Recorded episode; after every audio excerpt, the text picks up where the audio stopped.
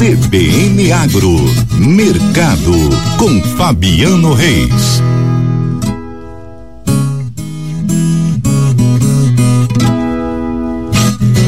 A tradução dos números do mercado agro com ele na análise de Fabiano Reis. Um bom dia. Bom dia, Karina. Bom dia a todos. Bom dia a todos que estão conosco na CBN nesta manhã de sexta-feira. Olha só, hoje eu vou falar a respeito de como que anda a estimativa de produção de milho e também o cultivo da segunda safra, que já começou, inclusive aqui no Mato Grosso do Sul, e vou falar também dos números de uma empresa privada aqui no Brasil que trouxe uma estimativa de produção de soja em 144 milhões de toneladas. Então vou dividir aqui a minha entrada em duas partes, Karina. E primeiro eu trago o levantamento da Pátria Agronegócios, apresentado na tarde dessa última quinta-feira, que trouxe uma estimativa total para a produção de milho no Brasil de 110 milhões 290 mil toneladas, uma queda de 16,4%.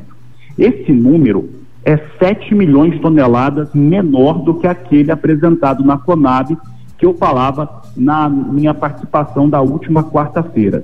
E olha só, agora eu vou fazer o seguinte: eu vou destacar os números que estão presentes no Mato Grosso do Sul.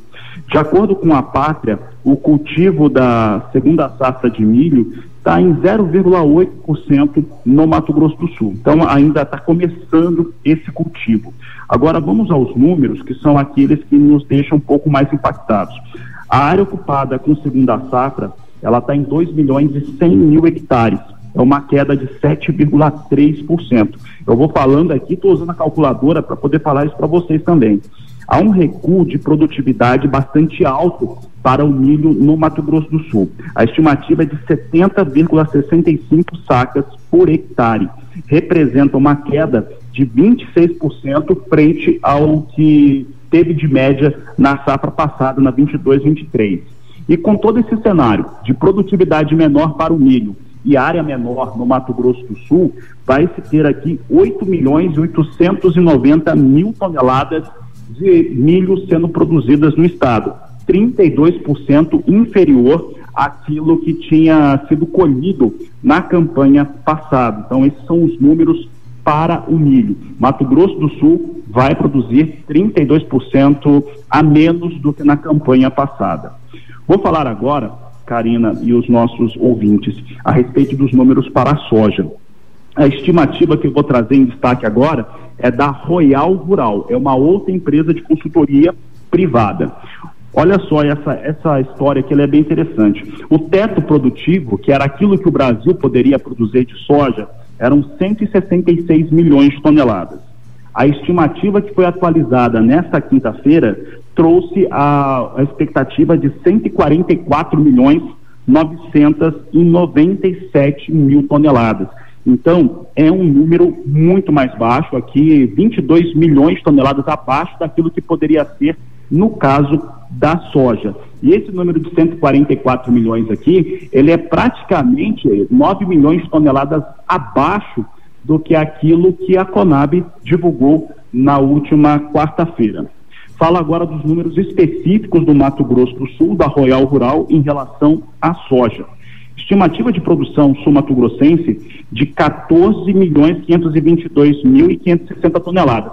Essa era a iniciativa inicial, né? A estimativa inicial, potencial da safra.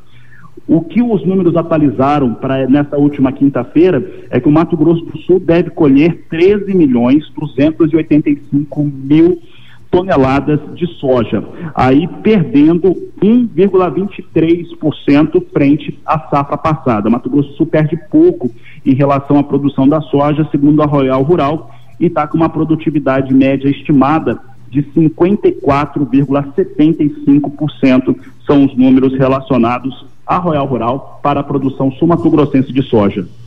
Tá certo, Fabiano, ainda que com alguma diferença de uma análise e outra, né? Ah, pelo menos a mesma tendência, a mesma avaliação, né? Chegando ali de que cravando de fato essa redução eh, na quantidade eh, apurada e ao longo deste período de safra, o que confirma mais uma vez o que a gente já vinha comentando, trazendo aí como análise nos outros, eh, nas outras colunas. Exato, Karina. Há uma preocupação muito forte porque quem produz soja produz milho. Uhum. Há uma expectativa melhor de preços para milho em 2024 no mercado interno brasileiro. Entretanto, a principal produção é soja. E a soja, ela tem duas questões. Primeiro, essa perda de produtividade e, consequentemente, de produção, ela poderia se refletir em preços mais altos. Ela não deve ocorrer porque a oferta sul-americana, como eu já disse em outras oportunidades, é maior e ela supre essa, essa quebra no Brasil aí de 15, 20 milhões de toneladas em relação às estimativas iniciais. Aí o cenário fica mais complicado para o produtor, porque além disso refletir um preço mais baixo, ainda tem a perda de produtividade na sua, na sua área de produção, na sua área de trabalho. Então, essa preocupação é bem forte. Eu estava olhando aqui os, os, valores que eu destacava nesta quinta-feira para preço pago no Porto. Em Paranaguá e Santos, para entrega em abril, os valores da saca da soja estão em 126 reais. Esse preço realmente é muito ruim para o produtor rural, mas é importante estar sabendo para que ele fique bastante atento a essas negociações. Abril e março são aqueles meses em que vem a colheita geral do Brasil e é onde tem a maior pressão, né? E aí os preços estão realmente muito baixos em relação à soja é, referência nos portos brasileiros. Tá certo, Fabiano, muito obrigada mais uma vez pela avaliação e a gente se encontra na próxima segunda. Tá certo, obrigado, Karina, e eu espero todos amanhã, junto com a Duda Schindler, no CBN Agro, às 8 horas da manhã. É isso mesmo, aí amanhã tem mais agro completaço, time completo aí, trazendo muita informação para você aqui na Rádio CBN. Vou abrir espaço para o intervalo e a gente volta já. CBN, CBN Campo Grande.